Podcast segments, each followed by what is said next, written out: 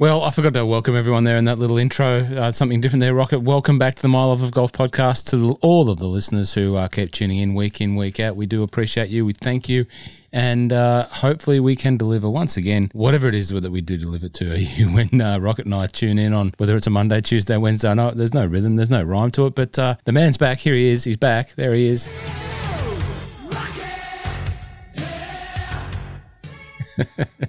Oh, you're going to build up. You love it, don't you? You love it. You love it. How are you, Rocket? Are you well? I'm good. Just spending a lot of time practicing my chipping.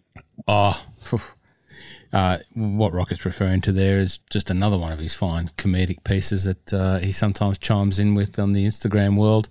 You know, we've just, for those of you in other parts of the world, this is Lockdown Central. We've just had Lockdown 3.0, the third one in Melbourne. It was only a short, sharp, as they like to refer to as a circuit breaker. We're now at the back of that. We're back open for business. We're back on the golf courses, which is great. But Rocket was out there doing some gardening, and Rocket's gardening isn't just every normal man's gardening. You know, he's got the big, serious equipment. You know, his front yard, you could fit three par threes in there. Yeah, you know, he said he was practicing his chipping. He sent me a video with wood chipping. I'm just practicing me chipping.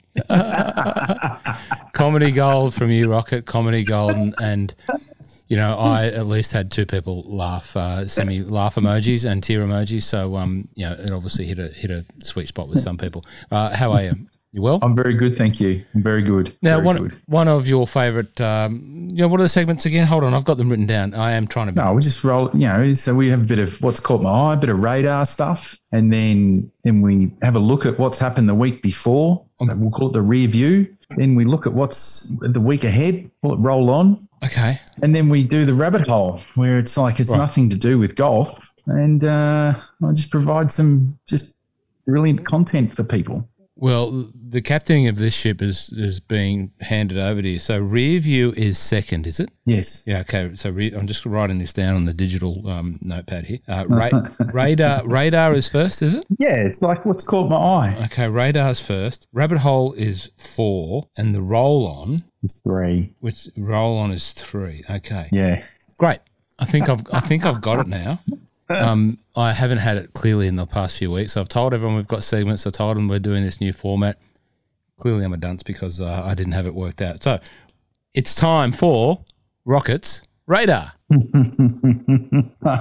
Almost feels like a segment on Saturday Night Live, like Daryl Summers been introducing like Piper Red Faces or something like that. Oh. We've tried to do the segment introductions on two of the three podcasts I'm on. The Mental Mastery Golf podcast is a bit more serious than this, but yeah, the Roscoe and Rockets is a bit of fun, and also the Blakey. It won't take much to be more serious. I set a low bar. You and I both. But the golf rules questions podcast listeners who we try and levitate that topic of you know, golf rules, and we Blakey and I have a bit of fun there, and you know, we've tried. I might have practiced that sort of segment intro on that one, but if you want to hear that, go and check it out. Just do all the serious stuff on the other ones, not in this world. Rocket, it's our podcast. We can do what we want. If you don't want to tune in, you don't have to, and if you do, well, welcome back and thank you again, and feedback always welcome. Yeah, if you don't want to tune in, subscribe, and if you want to tune in, subscribe. If you want to tune in and get some stickers, you know, send us a note, and we'll send you some of the My Love of Golf podcast stickers. They are going gangbusters, let me tell you, Rocket. Have I sent you yours yet? No. Oh, sorry. Sorry about that. That's all right. All right. I want to see one on the Caravan. I want to see one on the Beamer, and I want to see one on the laptop. Where else can I see one? A laptop, yes. The other two things, no. Oh, really? Yeah. Especially not the Beamer, because that's Mrs. Rockets. Yeah. Yes, it's not going to fly. It's like any golf sticker, you know, it's subterfuge, mate. You've got to put it on there and stick it on and see, you know, just let it, it's like, I'm going to put one in the locker room at Peninsula Kingswood and see. Yeah, I have no idea the world I would walk into if I just did that. It's a nice little sticker, Rocket. It's like a little pennant. Could be confused with a private school logo on the back of the private school cards. Do you know who's laughing their ass off right now listening to this is Ma Rocket, because she knows Mrs. Rocket, what she's like. So she'd be hearing this laughing so hard, thinking about exactly, she knows exactly what had happened to me if I did that. Well, anyway, before we get into it, if I'm only serious, we've got a limited number of the limited edition My Love of Golf podcast stickers. Comes in a couple of different types, and if you want one, hit us up. Emails, ross@mileofgolf.com, or you know, hit up Rocket on the Instagram, whoever you follow, rossflanagan.golf, ross.flanagan.golf, whatever way you choose to find us. Let us know, and I will post you one wherever in the world you are. I'll post you two, one for yourself and one for you to stick somewhere obscure, and we'll see how we go. But, yeah, and on the topic of Ma Rocket, we're going to talk a little bit of Tasmania golf because I am excited, Rocket, on a couple of fronts, one of which you are going to lead the discussion on and one of which I am going to let you know what I'm up to. But as we do it again, it's time for Rocket's Radar. Yes. So what's caught my eye this week? Well, there's obviously been over the last few weeks a lot of news about 7 Mile Golf. So the new course that's going to be built down 7 Mile Beach by Clayton DeVries and can't remember the other dude. I just know the two popular ones. Frank Pont. There you go, CDP. And, you know, that project is the brainchild of Matthew Goggin, Tasmanian professional, and also a wonderful dude. You know, I've had the pleasure of playing a lot of junior and state golf and travelling with him at state level. And, you know, you can't meet a nicer fellow. And also an ambassador for state golf. I almost started reflecting. Right, I thought I'd have a bit of control, but I'm not. I'm reflecting on, you know. Are you getting a bit emotional about your reflecting on your time as a junior golfer representing the state of Tasmania and playing alongside, you know, the greats, and including Matty Goggin? The thing is there's a couple of podcasts he did. He did a couple. He's done a couple over the last month or two talking about this project. I've known about him having a crack at this one for a fair while. So I know he's talked about it. He goes back a fair way, and I know it was just trying to get a lot of approvals and get stuff off the ground. And you know, the podcast he did with Rod Morris, I can't remember what it's called. It's the Golf Australia one or whatever it is.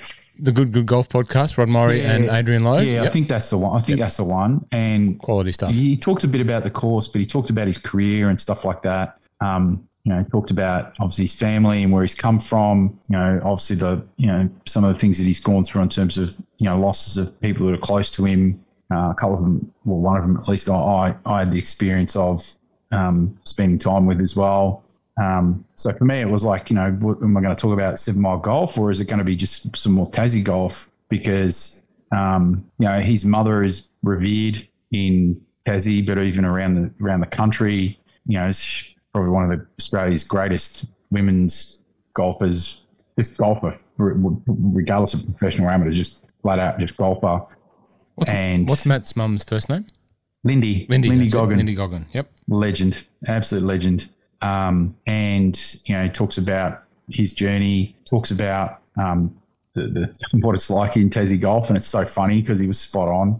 I'm not going to go into that. Just everyone listen to the podcast because he explains it, and he's absolutely spot on. And it's, you know, there's parts of where I started to think and reflect on, you know, different players that you encounter over the journey, older as well, that try and sort of help lift you up. You know, for me, it was like, you know, the Too Goods down there. So, you know, played with a lot of state golf and stuff like that with Anthony. And he's the son of Peter, and then Peter's brother John Too Good. He's just a wonderful almost like a mentor to me, you know, through junior ranks, you know, the likes of, you know, people may or may not know him. So like, you know, there's Michael Leadham, used to be a state cricketer, but wonderful golfer, you know, and there's some crazy dudes down there, the Doc, people know who I'm talking about when I say the Doc. And, yeah, and then I was lucky enough to play a lot of golf with Matt. I did spend a lot of time even with him at Royal Hobart on the, you know, practicing, you know, on the range. And, you know, one of the things I was, you know, which Rod Morris didn't know is that one of Matt's big passions is around music. And he's actually played on stage with a couple of famous people. So Matt can walk the walk with the guitar. And, you know, we would talk about all sorts of music and grunge music and stuff like that. And we were kind of the odd ones sometimes on the range during some training, state training sessions and stuff like that when he was there, because, you know, he spent a lot of time in the AIS and traveling even overseas, playing a lot of tournaments, either national or playing in events and stuff in the US. But, you know, he was great. So even him trying to work on his own game and trying to make the most himself, he'd still spend quality time with you as a person. So, you know, he's just a good dude. Some people, and the unfortunate thing is that because of where he'd come from, you know, and the other thing is that it's the Goggin family is revered as well, right? So you've got his uncle, who was a legend at Geelong Football Club. You know, his dad is a well-renowned horse trainer. His grandfather was a titan of industry in Tasmania. And, you know, a lot of people just kind of thought he was like Silver Spoon, but he certainly wasn't. He was just a top bloke, still is. So that story that he tells, and there's a good article that everyone should go and read, and it's on Twitter there, and you can download that. And, you know, the Twitter handle's like @7milegolf. Yeah, that's it. So go and read that. I've spoken to, you know, not only yourself, Rocket, but a couple of people that have read that, and, you know, just even got my. I'm drinking a Mercury cider too. There you go. How about that? You are a good statesman. But yeah, that's dry. It's a green one. It's the best. It's a great article. You know, Rocket. From what I gather, and I don't know, Matt, I'm a bit older than you blokes, so I never played any of that sort of sub-junior scene where Matt was part of that. I remember following him when he turned professional and always admired him. You know, he was the black hat guy, and, you know, he pretty sedate in his choice of wear and very particular about sponsors and all that sort of thing, if I remember correctly. You should reach out to him, and it'd be great to have a chat to him. You know, like most people who are, you know, thrust into the limelight when they put, you know, some good work out there, they get obviously chased by people like us wanting to talk to them, and I'm sure there's several other podcasts in Australia that have already spoken to him or already got him lined up. But, you know, I think if you know, I don't know if you're into that, Rocket, we haven't really spoken about it. This is not prepared. None of this is ever prepared or rehearsed, but you should try and reach out to him, because, you know, I think if anyone would give a different perspective or get some level of other insight, it'd be you, based on your personal experience with the man. And, you know, he was a great golfer. I love watching Matt Goggin, and probably could have, should have been, you know, achieved a bit more. But you know what? I think he sounds like he's pretty happy in his space, and you know, the legacy, what he's about. You think about, you know, and he talks about this with Rod Morris in terms of, you know, he could have, would have, should have, right? There's a lot of could have, would have, should have. Yep. But at the same time, you think about, come from Tasmania. Show me another Tasmanian that's achieved what he's achieved on the world stage. Yeah. 100%. And yeah, so you just have to, you don't have to listen to Matt too long speak to realise that he's very comfortable in nearly won a British Open. He did. Played in the final group with Tom Watson. If it wasn't for that freaking back half of that 14th hole, the par three, could have been. Yeah, no, I remember that very, very fondly. He was in the lead. He had the lead by a shot. Standing on that one, he's hit this absolutely just pure. I think he had a 3-iron in there. And just landed on this back shelf, and it was like this hard spot. The group before that was Westy had hit the similar shot, and it just one bounced it into the back trap, where if it was a little bit softer, it's like 8 feet. Oh. Yes. Well, anyway, that's my challenge to you, Rocket. Reach out to Matt, and I'm sure that we can get him on a Zoom in whatever part of the world he is. I think he's overseas at the moment, but mate, that'd be great. But more importantly, the work that they're doing down there with Clayton DeVries Pont at 7 Mile Beach. That course is going to be epic. I'm telling you, I know enough about that land. I haven't walked it as much as what Matt has over the journey, but That is going to be, it's going to be ridiculous. Mm. Well, you're starting to see some of the schematics come out, some of the topographic views from Clayton DeVries Pont, and you know, they're very, very excited. You don't have to talk or listen to Clayton too long to realise the level of his enthusiasm he's got for that. He's obviously very well connected to Tasmania and the beauty of golf in Tasmania. Well, I look at it, it's a really smart. So not only, well, obviously Matt and Clayton go way back, right? They've been talking about this site for a very, very long time. And obviously Matt's under no obligation to pick Clayton, right? But the fact that Clayton is with DeVries, and DeVries' track record, I think of Kate Wickham. It's an astute choice, and the good thing is that Matt's of the like mind, and I think also he knows what he wants, and this is, I want to put a moxie on it or a moz on it, but this thing is going to be, it's going to be all world top. It'll be a top. I reckon it will be up in there in the Cape Wickham top world rankings. I'll go that far. By all accounts, everyone's saying that. I did pick up on something the other week which made me chuckle. Obviously, the professional tours around the world, you know, especially for the Australian guys that, you know, like Matt Griffin, friend of the podcast, been on the podcast before, great guy, great ambassador for Australian golf up there in Japan, very successful. But, you know, you think about what he's faced with.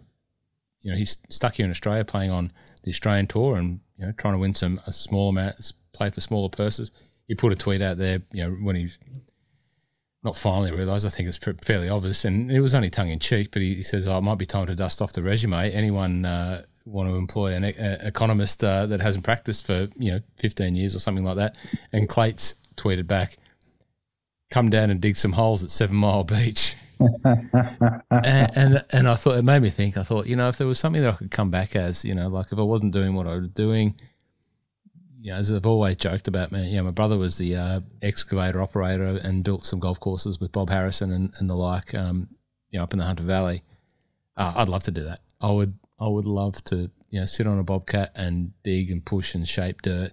I know I'm making that sound very easy. I listen to, if anyone thinks about wanting to do, there's any young listeners out here and they're thinking about golf course architecture, listen to anything from Gil Hanse. That will inspire you to want to just go out and just, we'll call it, get in the dirt.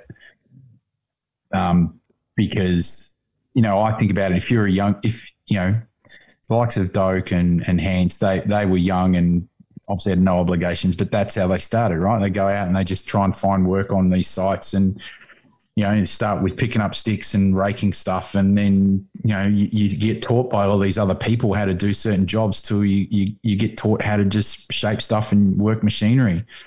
You know, Gil Hanse himself actually it's on the dozers a lot, and the thing is that he even talks about how he's, which I'm trying to remember, which there was one particular course where someone, he was working on a dozer, and they came down and said, I'm looking for Gil Hanse. And they were talking to him, and Gil said, I think he's up by the clubhouse. Just Gil got off the dozer, and he had his earpods in, listened to Grateful Dead or something like that. But, you know, who wouldn't want to do that? Spend all day just creating stuff with a dozer. That'd be sick. One of my favourite golf experiences at Narran and Port New over there in County Donegal and Ireland, and Gil Hanse has been redoing that course under a couple of phases for a couple of years now. Can't wait to go back and see that. My only experience is on a dingo digger in the backyard. Oh, they're the worst. I don't like them. Well, yeah, in small space South Melbourne back in the day, many moons ago, I had no choices, but, you know, it was fun manipulating that little skid steer around. I might have to practice on something bigger if I want to make this dream come reality, and probably might need to find a patch of dirt of a certain size. Do you know anyone that's got a front yard big enough to push some bunker holes around and, you know, push some dirt around, Rocket? Any suggestions there? There might be a few people in my street. I think we could start that 9-hole, three-hole par three course with a bit of practice for, you know, our future as digger operators. out the front there of your place? I when I moved into here about 4 years ago, I did have a chat to Mike about short par three in the front. We could make that, yeah. Heron, Flanagan, Pont, DeVries, Clayton. No, that's a joke, people. That was a joke, as you probably guessed. Anyway, I can't say that I'm looking more forward. I'll rephrase that. I am looking forward to seeing what happens at 7 Mile Beach.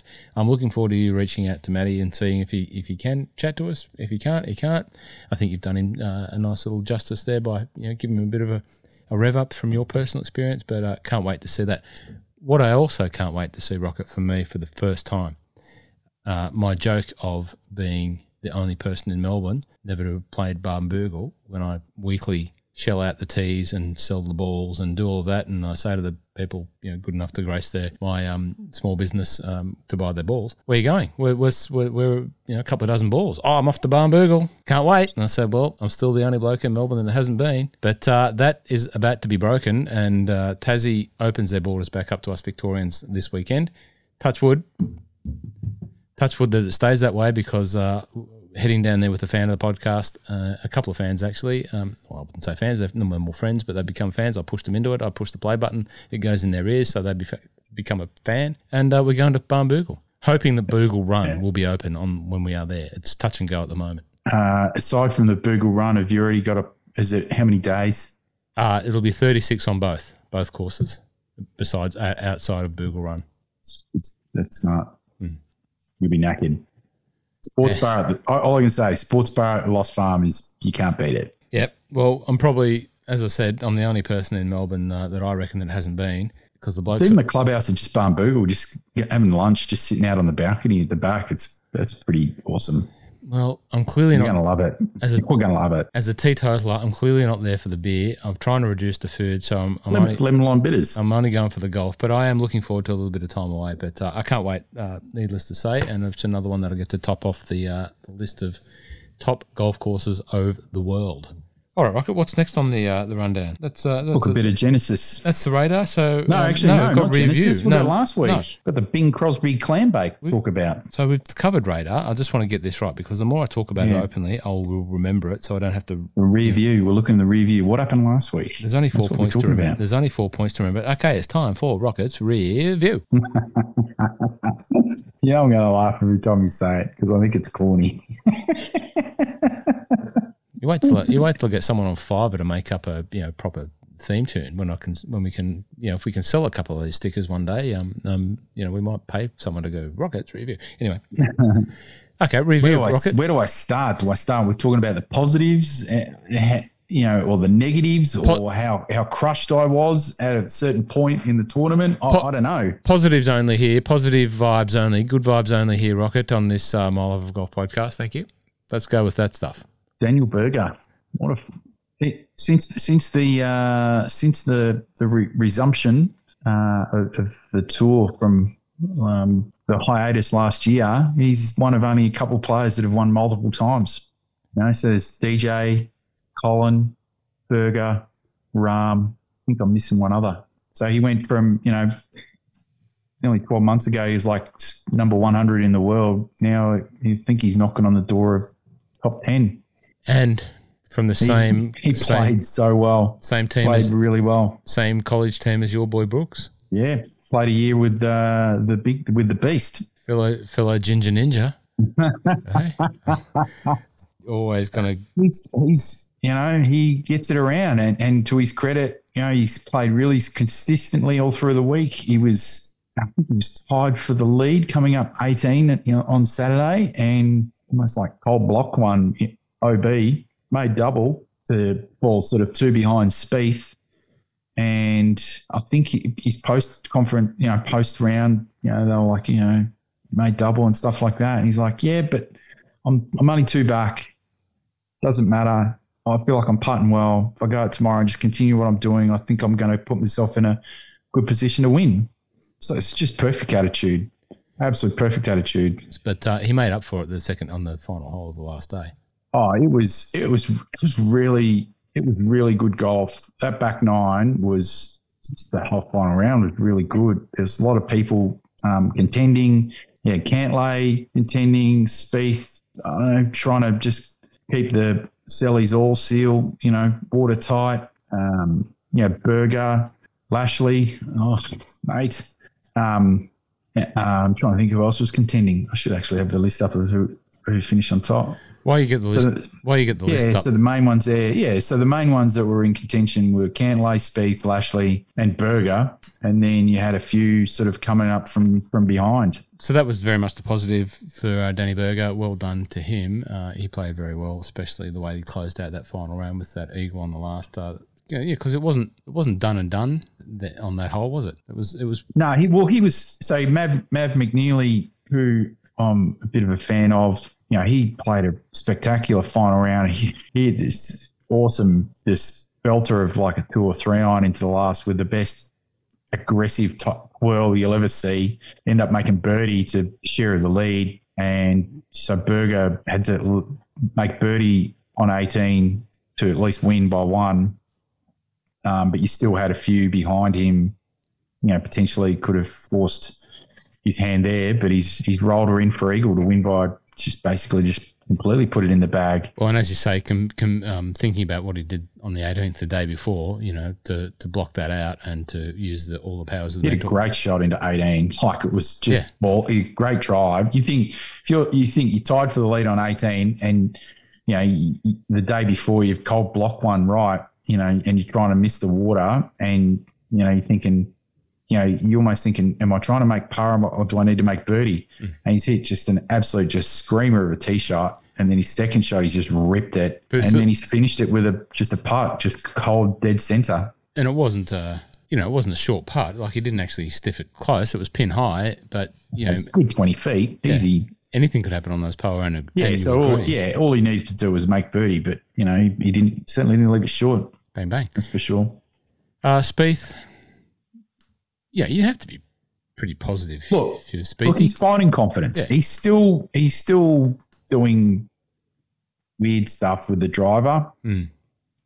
But, you know, all the other things, you know, he's finding something. As long as he just figures out, I still think it's not a technique thing. It's in his head because it's the driver. Because, like, he still does weird stuff with the driver. It's pure confidence. That's all it is. It's not a technique thing because – if it was a technique thing, he would not hit every other club in the bag like he hits every other club in the bag. Mm. And that's and, you know, he loses shots to the field off the tee and he still finishes fourth. No, tied for third. It's fine. Well, and that goes to the fact that every other part of his game is still just elite. Like, he's a really good ball striker and he's short. His game from 100 yards in is just world class.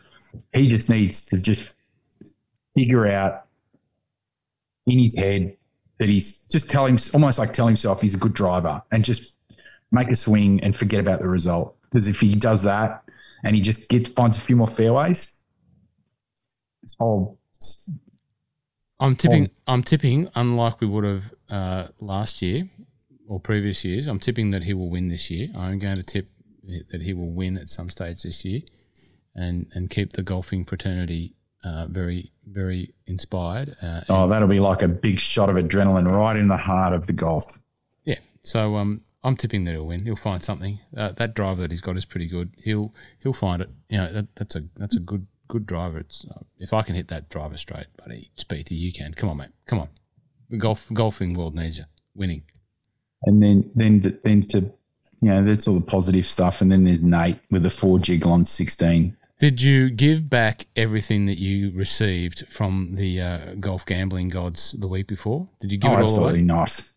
Not? Absolutely not. No. So Spieth finishing tied for third covered my bets. Oh, nice. So what Rocket's talking about there, if you didn't pick it up on his Twitters. I had Nate for some good coin. Oh, my God. And what happened, just take us through what Nate Lashley did to you, mate. It was a debacle. It was monumental. Well, he'd taken the lead and he was playing really well. and he started to wobble round about 11, got up and down on 11, got up and down on 12. Then 13, 14, he's still sort of like, ooh, just, you could see him hanging on for dear life. And I'm like, oh. And then 16, which is, it's really, it's just hit a hybrid or something down the left-hand side and just hit a mid-iron or something into that back pin. Just try and make four. I think he was one. Is he one back? No, I think he was tied for the lead. And he's hit this terrible wedge shot. I think he's come up short. He's hit this chip. No, long left, actually. He had the lefts. And then he's hit it onto the green. He's had like about a 15-footer for par, and he's ripped it about 5 feet past, and then he's missed that one, and then he's missed the next one, and then he's snuck in like a 3-footer for a triple. And, oh, all I'll say is the way he played 17 and 18 off the back of that, where normally you would be headless, finished par birdie. Mm. He had a really good chance on 17, a great shot into there. And so he finished well, but my goodness, he was 150-1, and I had him at the start of the week at 150-1. Ooh. Good, nearly a good tip there. I don't know where you pick these ones from, but you know you are. Yeah, because he finished top 10 last year. You the form savant. Well done. If anyone is not a elite level golfer like Nate Lashley or Rocket here, when you watch a pro four stab a green, it does make you feel better, especially if you're me and you four stabbed the green. Oh, I've done it. I four stabbed the green on 16, the par three at Moona National last week, and I hit a great shot and then four stabbed.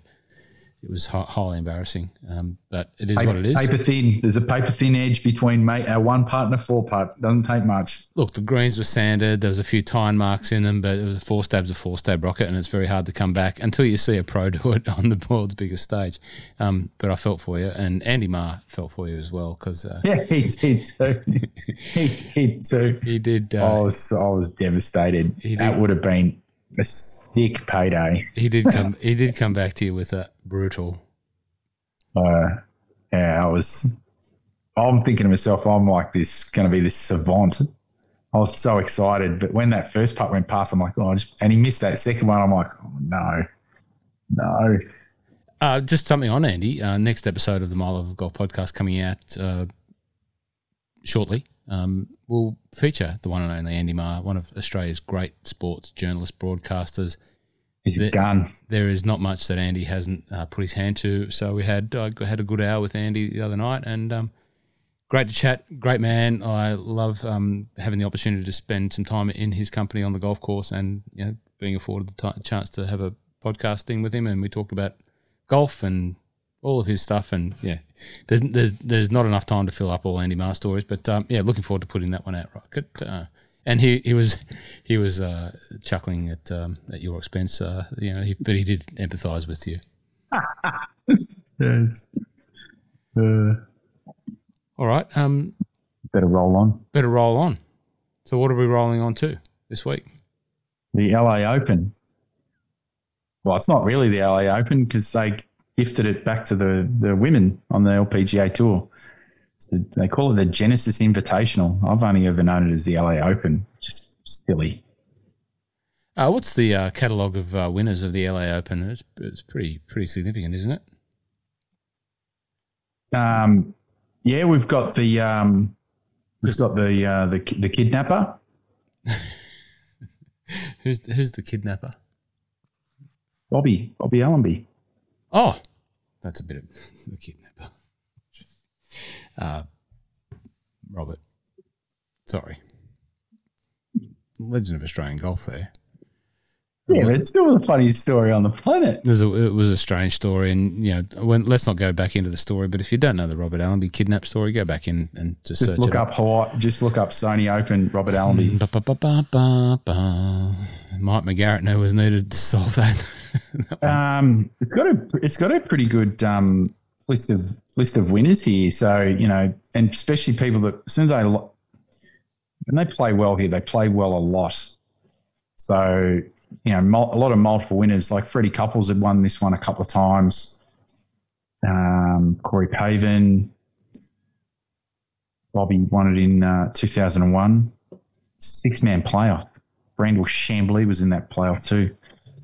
Mike Weir, Wounded Duck, won it twice. Adam Scott's won it twice. Last year's winner, as we announced in the intro. Lefty's won it twice.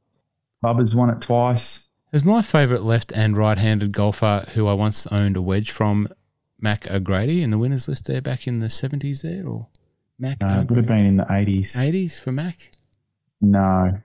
No, Max. I thought he won. I think I know the tournament you're thinking of. He didn't win this one.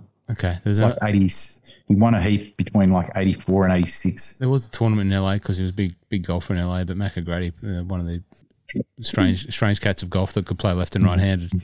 Great stories. Dr. Gil Morgan's won it a couple of times. There you go. So there's a pretty good field. Okay, so field of winners. Good field of winners. It's I think one of the ones that everyone likes to get. Scotty won it last year, so he's back defending, I believe. And great course. What do you like about Riviera? One, it's just one of those old timeless classics. The ball strikers course as well. Why do you say that? Because you got to shape. You can't just bomb and gouge there. You actually have to move it around, and you have to be on your game. You know, if you look back the list of winners, you know, most of the people that are really good strikers of the ball, they're the ones that are winning. It's just, you know, there aren't too many dud winners of this tournament. Certainly separates the men from the boys. You know, and, you know, you got the Kaikuya rough, so it's a little bit of a Australia feel to it. A lot of the greens aren't massive. They can be tricky. And then the course is still quite classic in its design from, you know, when it was built in 1921. It's near LA. It's just good.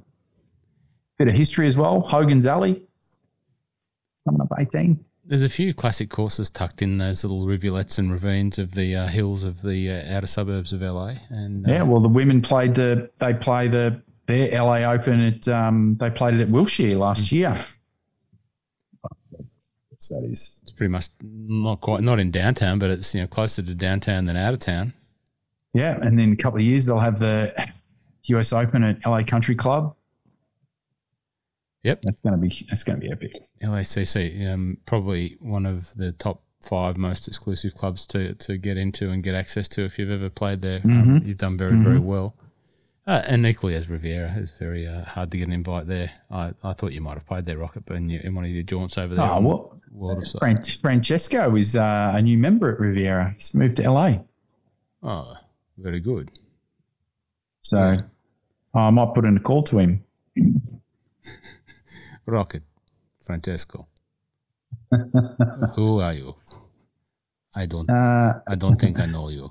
I'm just having a look at the field. I think the strength of field's actually pretty good. So top 50, I think there's only a couple out of the top 15 in the world that aren't playing.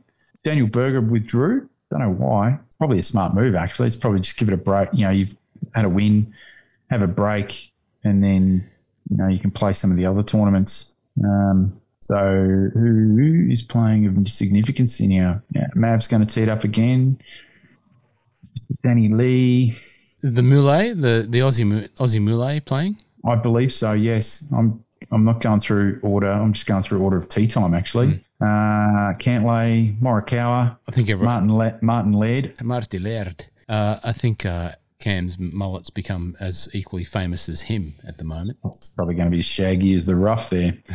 DJ, so he's probably just stopped rolling around in the blood money. Scotty obviously defending. Tony Finau. Neiman, Molinari, he played terrible with the AT&T. He was terrible. Matty Wolff. The only person I've seen hit a worse tee shot than that, not on tour, is myself. I hit, and Jeff Ogilvy is the witness. We were playing at a charity day, and the guys that I'm going to Barnbougle with were there. We were playing a charity day. It's my home course. Jeff Ogilvy and Sue O are standing there watching. I think we got a photo with them, and, you know, some charity stuff going on. It's the first at PK South, so fairly gentle par four down the hill, as you know. And I thought I'll just rip a little 5-wood here, and I just dropped the ball on the grass because I don't usually like to tee it up. And then as I'm over the ball rocket, I get the mental heebie-jeebies, and I start talking to myself going, oh, Jeff Ogilvy probably thinks that I'm a real flog here by just popping my ball down. Like, he's probably sitting there thinking, who even does that these days? Oh, geez, Ross, you better hit this pretty well in front of, you know, US Open champ and Suo, also, you know, great golfer of the country. And mine didn't even make it as half as far as Molinari's. I don't think I've – the closest I've come to topping one like that was my return to Pennant nearly 10 years ago. We were on the first at Commonwealth. I was as nervous. I've never seen it. I've never had a crowd that big in Pennant, and it's been a while since I was playing Pennant, so it's serious stuff. She came a little bit thin off the 3-wood. She was a burner, low burner with no wind. It's good to get them out of the way early, I reckon. If you get it out of the way, then you know you can usually recover pretty well from that, right? Do you know, Rocket, let's stop self-flagellating each other here about our lack of greatness. Who are you tipping this weekend, Rocket? Mr. Homer. Oh, yeah? Yeah, Mr. Homer. His form for the last couple of weeks has been really good. He finished where did he finish last week? I think he finished like 7th. Yeah, no, he was up there. He was definitely up there. There we go, tied for 7th. Yeah. The week before his weekend wasn't that great. But it's like all the little pieces are starting to come together, and he finished tied for 5th here last year, and he wasn't in the same frame of mind. He was still, the confidence is there, and I think the lockdown actually hurt his 2020. But I got a good feeling that this is the big stage is ready. He's ready for it. Like, all the little pieces are coming together. He's close, and I reckon this week he's going to break through that ceiling. Okay, your top pick for top Aussie? I'm going back to the Cameron zone. Mr. Davis, yeah, he's had a. I don't think he played last week. Oh, actually, no, I think he did. Oh, I can't remember, but I'm thinking the Cam zone. Probably a bit more Cam zone. It's more outsider, right? Scotty's probably going to finish top, but I'm thinking, I feel like Cam is going to. He also is close again. He's been playing some good golf. You know, Scotty and the other guys have been playing either sparingly or not really shown a lot. So, for Adam, it's going to be his first one for the year. Cam Davis has played sparingly, but Cam Davis, I think, is going to be top Aussie.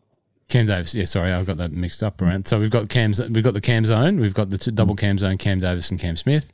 We've got Leish, and we've got Scotty, and we've got Matt D. Jones playing. I'm going to have to do paper, scissors, rock almost with you to split the top Scots, because we're only represented two times. We're represented by Rusty Knox, who had a pretty average scenario at Pebble Beach, mind you. Hope he's recovered from that. He made the ball move. And then we've got Martin Laird. Who do you pick out of Martin Laird? And I'm going to go with Lairdy on this one. I think Laird. I've got him as my outsider. I've got him a bit of an each way. Oh, really? Okay, good. I like Martin Laird. He's a genuine ball striker, and he's even at his tender age of whatever he is now, he's getting on, but he can win still. 200 to 1. Oh, wow. Well, I'm going Martin Laird as the top Scot. It's only a choice of two. Not Rusty. Yep, Nelson. Here he's 200 to 1. Okay, it's time for Rocket's rabbit hole. Are we moving on now? Is this? Yeah, why not? Okay, right. Okay. We're only 50 minutes in, so we've dribbled on this long, so we may as well just finish it off with rabbit hole. And just to put it out there, I have no idea what's coming. I can't take any responsibility. I can't take zero credit. I have no idea what is coming.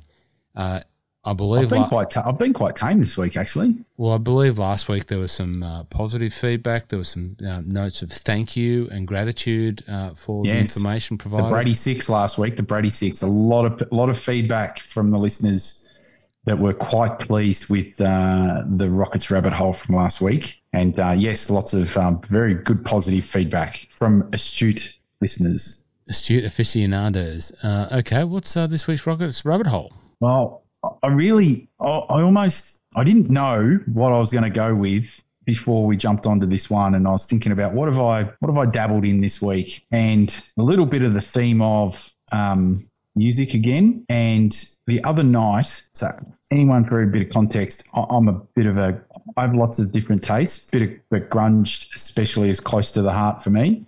And I was looking up, and I can't remember I think the song just popped into my head and I just wanted to watch it on YouTube, and it was Hole. So the band's name is Hole, and the song's Doll Parts, probably one of my favourite songs. It's just, I don't know, for me, that song came out in 94, and when you're an 18-year-old rat bag like myself, I'm still a rat bag, just a bit older, and, there's certain songs that just sort of cut to the bone and they just, have you feel sort of emotions and stuff like that. So I've looked up this video, and then always, as I do, like I love to digress a little bit. And then down in the very first recommended video on the right-hand side is Miley Cyrus, aka Hannah Montana, doing Doll Parts on Howard Stern's show. And I'm like, it's almost like, all right, click, I'm going to listen to this. So there's Miley Cyrus doing Doll Parts, and she not heard of the song until like 2 or 3 days before when they first started practicing it. And I was subjected to Hannah Montana with 2 daughters, older daughters. And all I can say is she blew me away with her pipes. She can sing the house down. Like, so whatever she's done with her voice in the last 3 years is amazing. So Miley Cyrus, I want everyone to start with Miley Cyrus, Doll Parts on Howard Stern, but then you have to keep digging and start looking at all the cover songs that she does. And the next one after Doll Parts, and it's probably going to be a downhill slope for every other song after that, is listening to Miley Cyrus do Heart of Glass for iHeart Festival. If you don't watch that more than once, you've got no soul, because this is just ultimate power of the vocal cords. It is just epic. It is epic. Epic. So, Rocket, can I just unpack that? So what I thought we were going down was, something from our formative years in that sort of grunge 1990s music. We were going to talk about Courtney Love, who was once upon a time married to Kurt Cobain from Hole. We've ended up talking about Miley Cyrus. Yep. Okay. Yep. Well, she is a good singer. I'm like, anyone listens to any of her stuff. So here's the thing: is like the other, you can dive a bit further, and anyone that's seen her sing Dolly Parton's Jolene, they will think, oh my God, she's an amazing singer. That was 8 years ago. Whatever she's done with her voice in terms of training and looking after it in the last 4 years, holy cow. It is another level. Like, if that is her instrument, she's definitely tuning that thing and making sure that thing is an absolute weapon. Because I'm telling you, anyone who listens to Doll Parts first, you have to start with that one, then listen to Heart of Glass. Oh my God. Yeah, I'm going to go and watch it after this again, because it's just that good. It is that good. Well, Rocket, well done. Another something that I wasn't expecting. So if you weren't expecting out there in listener land, go and listen to Miley Cyrus, Doll Parts from Hole, Courtney Love. Listen to a bit of Courtney Love as well. She was good. She was a rebel. Listen to them all, but go and listen to Miley Cyrus and report back if you like it. Tell Rocket. Rocket, thank you very much. Thank you. No problems. And just to sign out, I won't play the music. I'll play this music. Let's see. Let's get that up and running.